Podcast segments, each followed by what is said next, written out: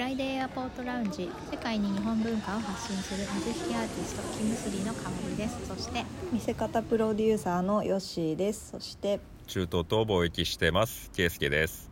よろしくお願いします。よろしくお願いします。さあすごい寒いんですけど、はい。大阪はどう大ですか？阪も今日はぎ東京雪降ったりしてたんで。そう、ん。雪が降らないギリギリの寒さっていう感じですかね。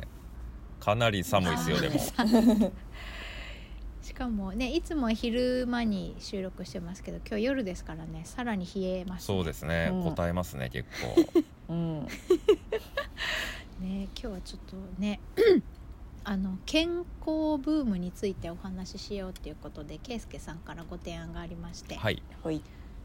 はい。健康そうですね。中東でのううんん、うん、まあちょっと健康崩しがちなこの時期にぴったりなんじゃないかなと思いまして、ねうん。はい、えーまあ、寒さとかねそういう季節で崩すっていうのもあるんですけど結構生活習慣ってすごい密接に関わってるじゃないですか、うん。健康には。はい、はい。だからまあその辺りを見ていくことで、まあ、僕だったらその中東の方のアラアラブですね。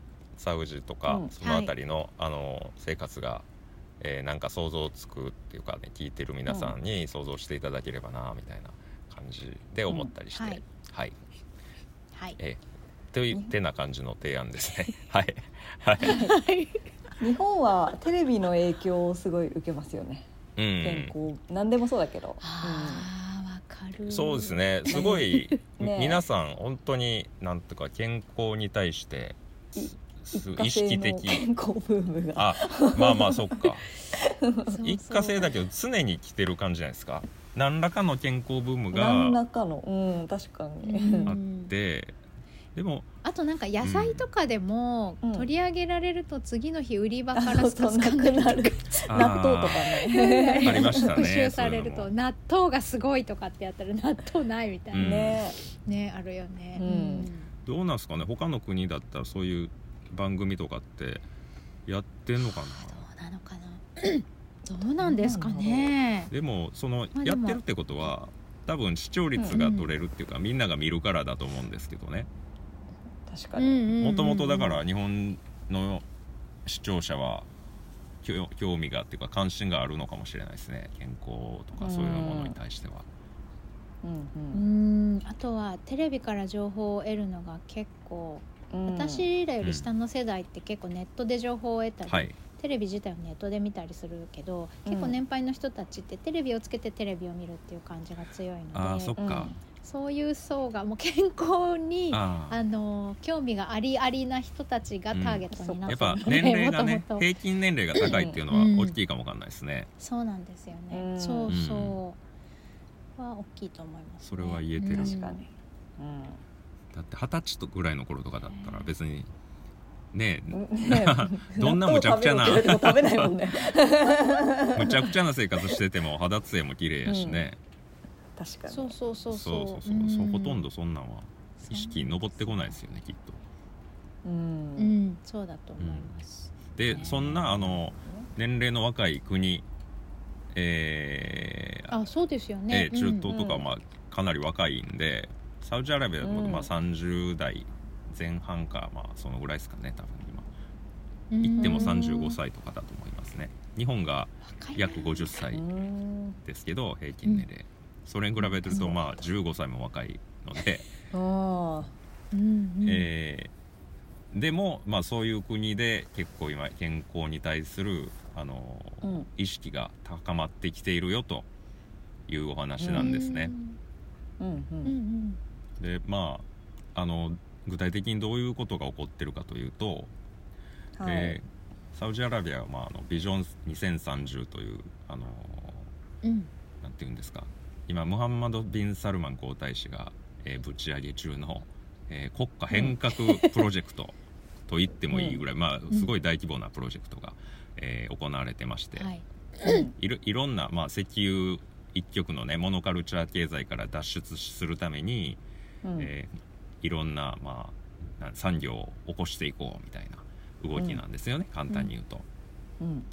はい。うんうん。でそれが、まあたまにこのポッドキャストでも出てくるエンタメ産業とかあの観光産業とか、うん。えーいろいろ力入れてるんですけれども、うん。えーそう健康分野ヘルスケア分野にも結構注力しているということなんですよ。うんうん。まあ、スポーツの奨励もしてるし、えーうんはい、えーすごい肥満が多いんですねあっちの国って。食生活が、えーうん太るん太ってまあ仕方のないような我々日本人からすると量も多いし うん。糖分も多く取るし、うん。まあ、夜夜が遅く食べるとか、うん。はい、うん。だから、あのー糖尿病とかも増えてるわけですよ。結構前からだからずっと問題になってたから、若くてもすごい太ってる子とかね、あうのだったらまあ年そうですね。だから年齢がそこまで高くなくてももうちょっとこう健康に気を配った方がいいんじゃねと。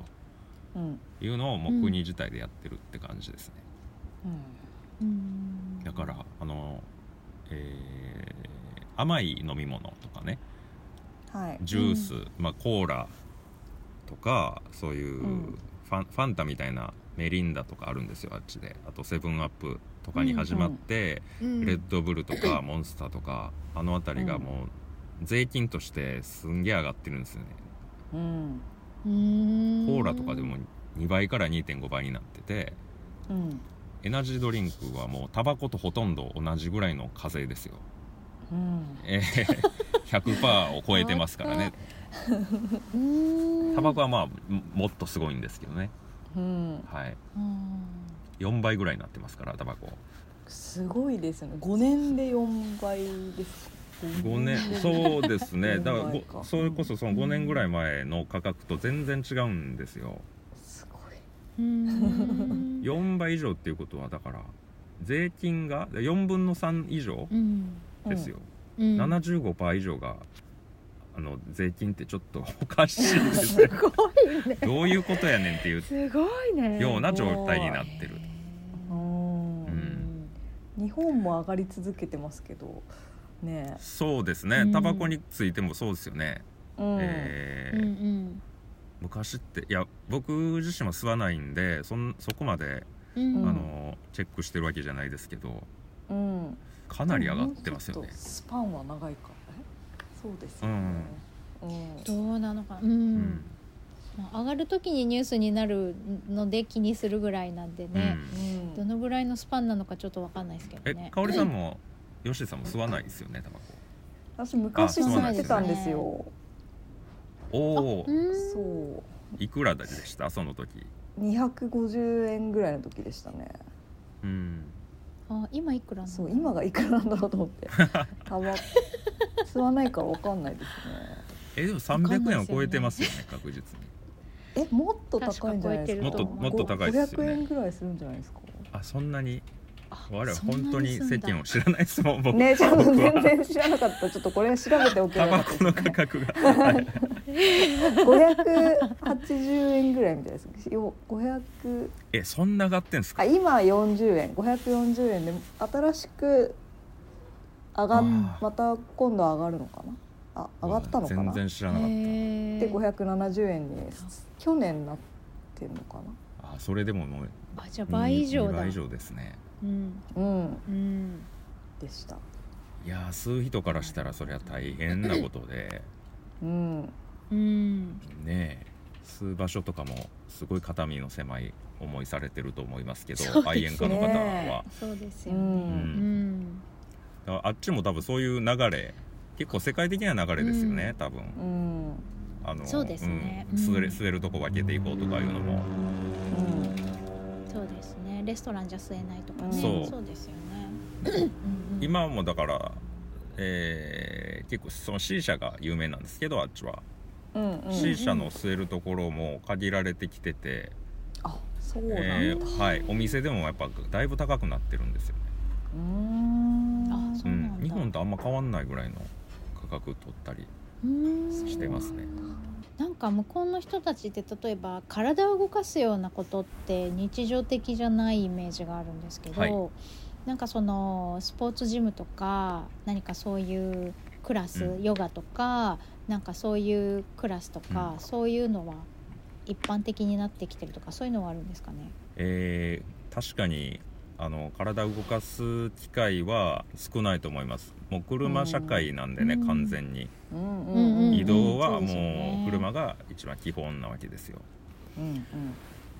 でそのジムとかはでも増えてましたね今回行ったら、えー新しいジムがいっぱいへできてて、えーうん。まあその女性専用のジムなんかも中にはあったりして、うああやっぱり。はい。そこはまあお国柄っていうところもあると思いますけどね、うん。そうですよね、えなんかそれこそあのインスタとか何でもそうですけど、ああいうちょっとこうーうんうん。あの自分のこう鍛えた体を見せるとあありかますね。ありますあります。そういうそうそう見せながらトレーニングしている動画を配信するとか、そういうのもトレンドに上がってきてるので、うん。やっぱりそういうものを見ているとそういう方向にこう意識が向くから、だんだんねそういうものも取り入れるようになっていくのかなって、うん。うん今聞いてて思いました。そうですね、ん。その影響は大きいと思います、まあスナチャとかあっねちの人たちの見てても、うんうん、うん。えーよく上がってますよそういうのは。うん。あやっぱそうなんですね。うん。なんかあの同じイスラム系の国でマレーシアアジアですけど、マレーシアも人口の半分ぐらいがあの糖尿病もしくは予備軍って言われてるっていうのが、えーそうてて。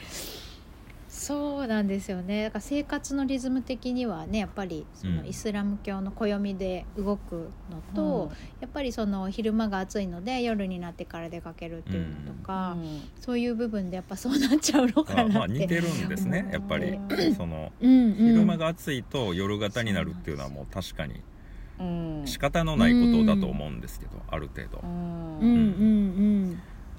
ねでまあやっぱりあの外食文化でたっぷり砂糖うん。の コーヒーとか紅茶を乗飲してて、まあ、車社会で年中暑いから運動習慣が少ないっていうのが影響してるっていうのを言ってて、でもなんかあのだいぶどこのスーパーとか薬局でもオーガニック商品が結構目につくようになってきたっていうのは。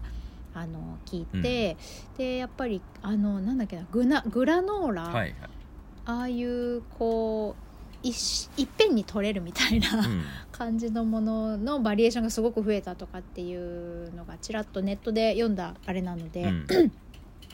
ちょっとわかんないですけどあと自分が行った時に思ったのがミロとかヤクルトとかそういうミロ そう。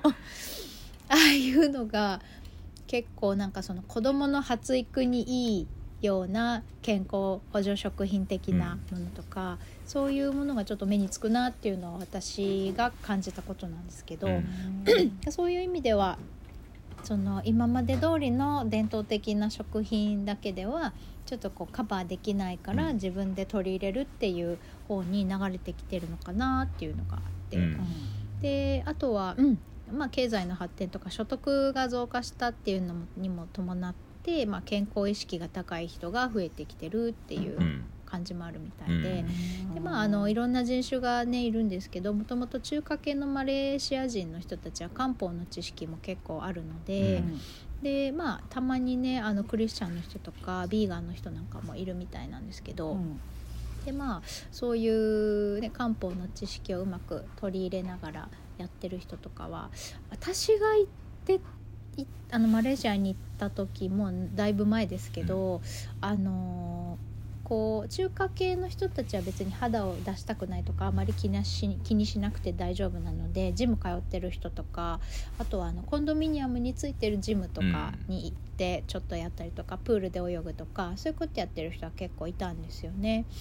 であのそれこそヨガってヒンドゥー教のっていうイメージがもともとはあったんだけどあのいわゆるこうエクササイズとしてヨガを取り入れてるっていうムスリムの人も結構増えてるっていうのがあったので、ちょっとこう外でみんなで公園でやるとか早い時間とか夕方とかに、かそういうイベントとかもちょこちょこやってるみたいなのは、ううんん調べてて私があの全然あのアパレルで働いてた頃の話なんで10年近く前ですけど、うん。多分今はもっともっと増えてるでしょうね。ブームが、はい。うん、増えてると思います。うん、そうそうなんです。やっぱりそういうね暑い国ならではっていうかやっぱりそうムスリムの生活のリズムっていうのはあるんじゃないかなっていうのはん思うんですよね。お祈りの時間とかでねこうまとまって8時間とか10時間とか そういう睡眠が取れないとかそういうのもあるのかなと思ったりとか。あるかもしれないですね、それは。うんだからラマダねンとかの時期だと、うんうん。えー結構そのドカ食いスタイルになってしまうんですよ。あー。あそうですよね。うん。うん。お昼まあ。日が暮れてからしかも。そうそう。お昼だから寝るじゃないですか、うん。うん。うん。食われへんので、まあ、仕事で起きてる人もいますけど、うん。そのうん。結構まあ寝たりもするわけですね、うん。つ辛いのでうん。空腹,、空腹が、うん。あまあ辛いののでっていうかこれ聞く話ですよ。僕はしてないですけどね、もちろん。うん。はい。で現地で一回パキスタンにいる時にそのラマダンの時期に行ったことがあってその時もはい。結構ピリピリしてるんですよね、あの、うん。ドライバーとかもなんかすごいクラクションとかの回数とか増えてるし。う ん車間距離めっちゃ詰めるし。えー怖い怖い。怖い怖いですよ本当に。うん。だからまあお腹空いたなって言っていつもみたいに食べる食べるとねやっぱうん。目う線んを感じるわけです、目線とか視線を、気まずい。だからまあ向こうの人配慮して食べないです。だどうしても食べたい時はそのトイレとかに隠れて食べたりとか。あの高速を破ってるやつみたいな動きをねしてましたけど。うん授業中の早弁みたいな。そうですねまあ日が沈んだらだからええ。席を切ったように食べるわけです。食欲爆発させて食べるから。でごちそうなんですよね。うん。うん。き基本お祭り気分があってちょっとだからフィーバーしてるような感じだから。ううんん。でそれがあのー数日とかじゃないじゃないですか。1ヶ月続くわけですよ、うん。うん。は いだからあそりゃしんどいよなって体的に。体側からしたらうん。すごいうん負担なんじゃないかなと思います。そうですよね。はい。そうですよね。断食って言うとねなんかヘルシーなんかなって思うじゃないですか、全然。えしかも1ヶ月もやんねやって言って。総カロリーで言ったらうん。なんか計算してみてほしいけどね。うん。確かに。カロリー摂取量絶対ふ増えてるよねね期間中。増えてそう一日の、ねそうですよね。あのアラブの方のなんかブロガーとかが書いてるうん。記事の内容がね、うん。うん。そのうん。ラマダンを太らずに乗り切る10の方法とか、えーうん。そのサイズアップしたくないとかね服の。うん。うん。だからどういうあの食生活を送るべきかみたいな。うんうん。イフタルの時にはあの、まあ、イフタルってあのあれですよ。た食べていい夜の最初のご飯ですね、だからもうまさにブレックファーストというか、朝ごはんじゃなくてはい、うん。断うん。今日一日目の断食を破るという意味でのブレックファーストですね。うんうんはい。うんうん。あもう英語の語義通りのブレックファーストですよ。はい。そうです には何を食べるべきかあのスーパーフードがいいよねとかそうキヌアとかそういったうん。まあぐうん。うんはい。吸収グラノーラとか。の順番的に、うんうん、そうですね。うん。とかそういう特集が、まあ、その時期ごとに組まれたりする。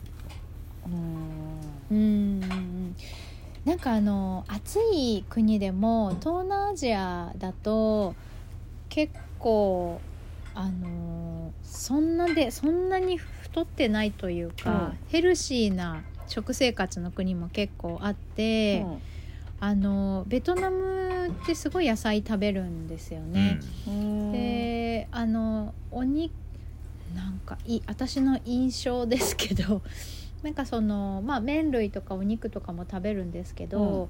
やっぱりあのあの火を通しているものもそうだし生のお野菜もそうだし、結構あんまりオイリーな感じじゃないんですよね。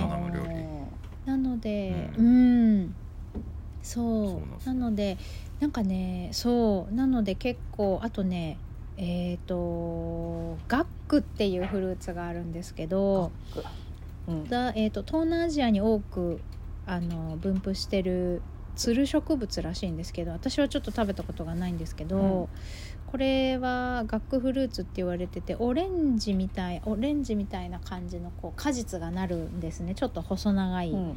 で特にベトナムでは好んで食されてるらしくって、うん。ソイガックっていう家庭料理もあるとかっていう感じでそれは結構スーパーフード系らしいんですけど、そういう、うんまあ、フルーツもそうだし野菜もそうだしうまくバランスよく取り入れて、であとベトナムは中華系の人も結構多いのでやっぱり漢方をうまく取り入れてたりとか、あと発酵食品もよく食べたりとかで移動でまあねあの庶民の乗り物チャリンコがあるので 移動がチャリとかね、うん。もうどこに行くにも車とも限らないので、意外ともうなんかあの細身な人が多いですね。よく働くし。あ そうそうそうそう。ベトナムってあのうん。街中にあの鉄棒とかがあるんですよね。そうなんだ。うんうんうん。公園とかね。そうそうそう。夕方みんなでブラブラしながらちょっと運動するとか、うん。朝早い時間に太極拳剣するとか、うん。なんかそういうね集まる広場みたいなのがありますよね、うんそうそうそうそう。ね。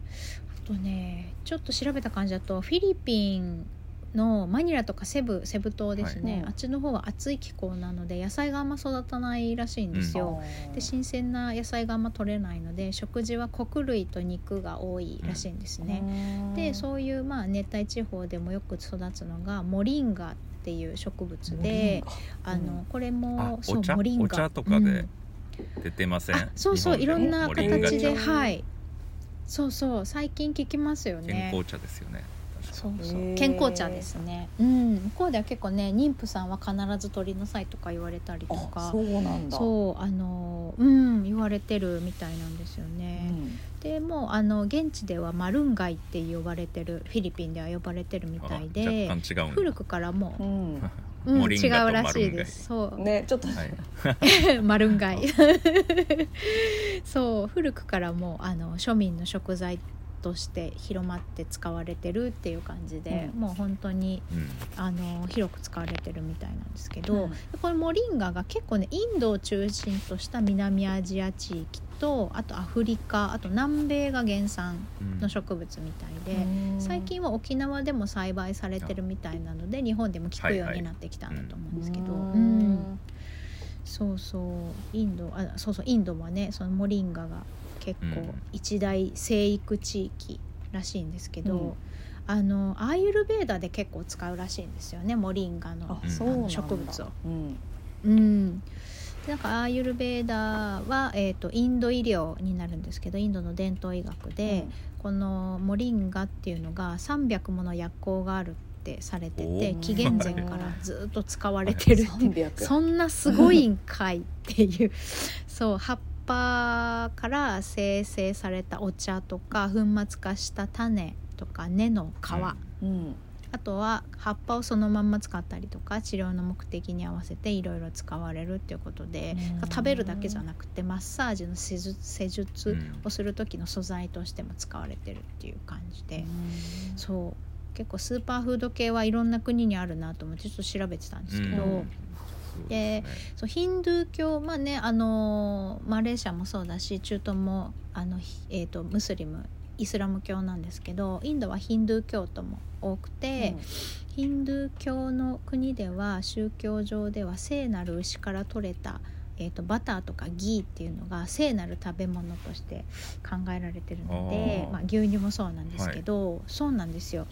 神様の乗り物になるんですけど牛って、うそのありがたいものなんですよね。なのであのたくさん使うことはあの神様からの乗り物ですよね、まあ、神様からのお恵みみたいな感じで、めちゃくちゃ使うんですよ。バターとかギーを。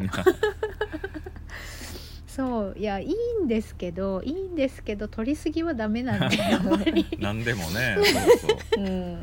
何でもそうそうそうそう。うやばいぐらい使うんですよね確か。そうなんですよ量がね。あの2人にちょっと動画を送ったんですけど、うん。インドのストリートフードの動画とか結構ねネットに YouTube とか探すとあるんですけど、うん。そんなに入れてんのってちょっと引くぐらい あのな何本入れてるんでしたっバターとかけ使ってるのでえっ、とねバター1パック入れてますね。オムレツに。そう一かけじゃゃないんですよ、はい。一かけじゃなくて1パックなので卵より多い200ぐらい。うん。そう150とか200ぐらいうん。入れてるんですよね。オムレツ1個に。ちょっと引くぐらい入れてましたね。ダイナミック。それが普通。ダイナミックです。胃もたれしそう。胃もたれ食べたら。ねえそう。たあ卵焼きオムレツだけでお腹いっぱいになりそうな、うん。うん。昼ご飯もいらない。朝ごはん食べたらもう昼ご飯もいらないみたいな 感じになるんじゃないかなと私は食べちゃうん。食べれなかったんでどんな感じだったのかちょっと分かんないんですけど、でまあ、あのさっき言ったギーっていうのが、えー、と牛水牛のお乳とかヤギのお乳を沸騰させて作ったバターから水分と糖分とタンパク質を取り除いたオイル。うんって言われて水て分と糖分とタンパク質を除いたら脂質だけが残るみたいなことなんですかそうです。そうそう。そうまさにそうなん。純粋な乳脂肪分だけのオイルなんですよ。すましバターとかっていう言い方もするんですけど日本でも、は いそう。なのでね腐りにくくて常温で長時間保存ができるんですね、うん。そう。なんか栄日養価もね手に入るんですかねあ売ってますよ。あそうなんだ。見たことない。うんうん。なかなかね スーパーではあんまり見ないかな、あのそういうこうインド食材屋さんとかアジア系の食材屋さんとか行くとうん。売ってたりします、うん。うん、そうなんですよ。っていうのがあってそれを結構バターよりギー使うところも多いかな。ああのインド料理屋さんでなんとか頼むと、上にかかってるオイル、あれギーだったりするあーあそうそうなんですか。そうそうそうそう。うん。かかってますね。ちょっとツヤツヤテカテカしてる。あそうそうそう。バターかと思った。うん。うん。そう。そうなんです。よあれ多分ギーですね、うんそう。あとはもうインドはねスパイスよく使って、うん。それで健康を維持して朝起きたらチャイっていう感じで、うん。そこから一日が始まるっていう感じなの。で、チャイもねスパイスの紅茶なので、うん。スパイスで体調を整えるっていう感じで、うん。やっぱりあのインドの女性女性だけじゃないですけどやっぱその胃腸の調子が悪い時はこれとか、うん。ちょっとこう喉がイガイガする時はこれみたいな感じでうまくスパイスを生活の中に取り入れて、あの体の調子を整えるっていうのをやってましたね。うん。うん。うん、そうなんですよ。そうね。だからスパイスのあのえー中国でいうとその漢方中医学の医者みたいなのが、うん。はい、えーハーブとかスパイスの調合師うん。はい、えーがいましたよパキスタンでは。へえだから、へええー具合が悪くなってそういう西洋医学の、まあ、代替医療みたいな感じで、うん。はいスパはい、イスで、えー体を治癒すると、うん。うんうんうんうん、はい、いうのがあると聞きましたね。うん。そうまさにあの例えばえっ、と中中うん漢方で言うとこの名前だけど、うん。スパイスで言うとこの名前っていうのが全く同じもので名前が呼び方が違うだけっていう感じで、うん。クローブは、えーとまあ、日本の漢字で言うと長寿長寿ね。だし、はい。うん、シナモンも経費だったりとか、カルダモンも白弱とかなんかそういう感じで全部同じなので、うんやっぱりその辺は、うんうまく使ってるんだと思いますね。そう。でやっぱりねさっきのあの今、えー、と圭介さんが言ってくれましたけど香港とかだとあのそういう漢方茶を飲めるスタンドがあるらしいんですよ。私香港行ったことないんですけど、うん。そう。よし香港行ったんだよね。行きました。そんなスタンドあったかな？ちょっと見てなかった。記憶にないけどあ本当、うん。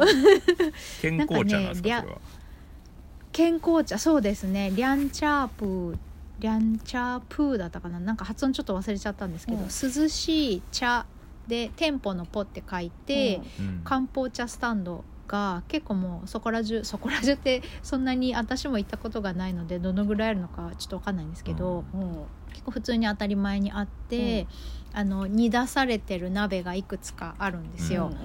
でその日の、まあ、体調によってこれちょうだいっていう感じで本当にあのコンビニでコーヒー頼む感じのサイズ感でなみなみと苦い汁が出てくるんですけど、へ もうなんか苦い汁飲むと、うん。あ健康にいいんやって感じしますよね。わかるわかる。そうだからそういうあの漢方のえっ、とまあと、まあ、種だったり葉っぱだったり木の皮だったりそういったものが煮出された液体が入ってる亀というか壺というか鍋があってそこから一杯よそってくれていくらみたいな感じで買えるらしいんですよね。うん。でも本当にあの地元のビジネスマンから若い女性までフラッと寄ってたあの飲んでくみたいな感じらしくって。うん。そうそうそう。だからそのあの例えば旅行中に体調崩したりした時とかは薬局探したりとかするよりは、うん。そういうところ行ってうん。あの、まあ、調べてねあの近しいものをあの飲む方がうん。あの液体だしちょっと喉がイガイガするなとかぐらいだったら効きは早いかもしれないですね。う確かに。んうん、そうそうそう。あとねあのすごいこれちょっと紹介したかったんですけど台湾は結構日常的に、まあ、健康ブームもあって運動する人口が全人口の85%を超えてるっていうのがネットで聞いてあって、へーそんなに？と思って。そう。どのくらい正確な情報かわかんない。けど太ってる人は少ない印象でしたね僕も行った時。うん。うん、うん。ねそう。でまあ旅行にもアクティビティやアウトドア志向の人が高いっていうのがあって、結構ね海外のマラソン大会とかに参加する人も多いらしいんですよ。まあ、韓国とか日本とかに旅行に行きつつマラソン大会にも参加するとかうん。そういう人も結構いるみたいで、であとね私がすごい紹介したいのがデイリリーっていうあのワンデイのデイにあのユリのリリー、うん。デイリリーっていうあのブランドがあるんですけど、可愛い漢方台湾とかで検索すると一発で出てくるんですけど、めちゃくちゃパッケージが可愛い漢方屋さんなんですよ。えー薬なんですねじゃあ。漢方。そうですね。なんて言ったらいいのかな？あのー受け入れられやすい形にこうあのーパッケージしてくれてて、あのスティック状の粉で普通に漢方薬として飲めるようなものももちろんあるしドリンクタイプもあるし、うん。火鍋とかに入れれるそのパックみたいなのとかうん。コスメもあるし、まあそういう感じの、まあ、漢方薬局って言っていいのかな？なんかあの、うん。デイリリーで検索してみてください、え そう日本にもね実は。うんそうそうそうそーキャッチーな感じうそうなんになってると。ですよ。あ。そうなんですよ。見えるかな？うん。ーあーはいはい。おしゃれあほんまや。おしゃれ。そうですね。そうおしゃれ。ちょっとあうん。またね、うん。あの紹介していきますね。あの、うん SNS でも。はい。こんな感じでめちゃめちゃ可愛いパッケージとあのーこうなんていうの敷居を低くした感じ若い人にも取り入れられやすいようにうん作られてるタイプのもので、結構ね日本にも進出していて、都内だとねえーっと丸いあ有楽町の丸いとかうん。あと光栄渋谷の光栄とかにも入ってるし、そうなんですよ。あの大丸の梅田にも入ってます新しいですね。大阪にもあります。漢方漢方のブランそうドで。そう。いや面白いですね小それ。さいそう心斎橋のパルコとかにも入ってます、大阪も結構店舗があるので、えーそうリッツ・カールトンの大阪にも入ってます。うん。もうコロナで出てないから分かんないですねあんまり。そうですよね。ねそうそういう感じでやっぱりそのなんかこう古臭いイメージをこううん打破して、うん。確かにね、うん。そういうそうブランドが台湾にあってこれは私も向こう行った時にこれ何屋さんかなと思って普通のコスメ屋さんだと思って入ったら漢方がメインだったんでえー、かわいいびっくりと思ってそうそうそうなんですよね。いいっすねそういうの。うん。うん。ね、うんやっぱパッケージでその受けたりっていうのすごいあるんですよ、う。んまあそのアラブも本そうですけど、うんでやっぱ若い世代が多いですからね、そういう、うん。そういうものの方がチャンスあるんじゃないかなって思います。普通にはいなんか渋い、オーセンティックな漢方ももちろんいいですけどね、うんえー最初はそういうハードルの低いというか敷居の低いものでうん。攻めていくのはすごいいいですよね。うん。ね。うんそうそう。であの漢方っていうと一番こう一般的なのが、えー、と中国の漢方じゃないですか。で、えー、と韓国にも漢方ってってああって、うん。えー、と韓国の漢に法で漢方って呼んでるものなんですよ。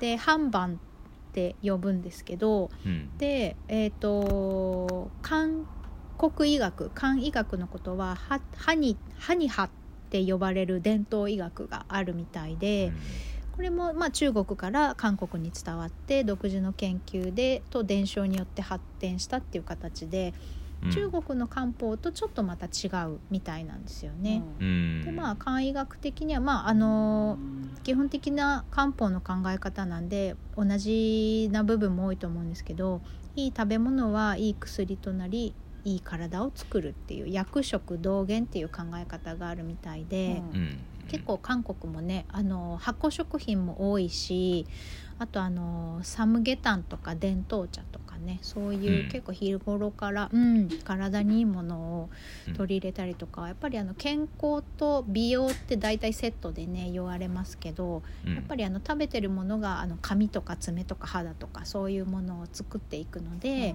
体の中から綺麗になっていくっていう考え方もあるのかなと思って、ううんうん。見てましたけどね、うん。そう韓国コスメすごい強いですもんね。そうですよねうん、そうそうそうそうなんですよ。そんな感じで日アジア本だけじゃはやっぱりないよな漢方がうん、はい。漢方の力は強いなと思って いろいろアジアを調べてたら、はいたどり着きましたね。うん。うん、健康にはやっぱりバランスが本当は一番だと思いますけどね。もう締めにかかりましたね。さすがさおっしゃる通りですね、でもなんか中東の方はスパイスは取り入れやすいのかもしれないですね。そうですね。だから漢方とかってほとんど、あのまあ名前は知ってるけどうん。うんとかじゃないですか、多分。あんまりうんその、うんうんえー認知そこまでされてないと思うんですけど、うん。うん。でもまあ日本からですよねそうそうパッケージとか。そう。本当そうですよ。日本から持ってって、うん。まあなんかわかんないですけどオリエンタルハーブみたいな感じでね。うん持っていくと。うん。まあそれで実際にあのー効き目があったらえーいいいいいいっていうかうんいいものだと思うのでね。うん。うん。はいまあ、薬膳料理とかね。うん。まあうんこれからは、結そっちの方への意識はえー増えることはあっても減ることはないと思います。うん。そうですよね、世界的なね流れですもんね。流、れそうですね。うん。まあ伝統的なねそういう健康法とかって地域ごとにあると思いますしそのインドもそうだし、うん。中国もあるじゃないですか。でうん。香港だったはい。らそういう、あのリャンリャンえー、なんだっけ。漢方茶ね。そうそうそう、漢方茶漢方茶のねお店とかもあって中東にも多分伝統的なものはあると思うんです。そこまで知らないですけどうん。僕は。うんまだ。うん、はい。ね、そんなだから外部から外部外部っていうか、まあ、世界的に例えば、えージムに行って体を鍛えるのが良しとされてますよね、うんうん、はい。今だからまあそういうのは入ってますし、うん。うんうん。うん、まあなんだろうな。これからうんだから日本で流行るものも全然向こうで流行る可能性があるっていうことを言いたいんですけどね。うん。あなるほど、えーはい。うんうんうん。結構まあフラットな感じになってるので、ううん。ん、どこここで流行ったものはもうこちらでも流行る可能性があるし、うん。えそうですよね。ーそうそうですね。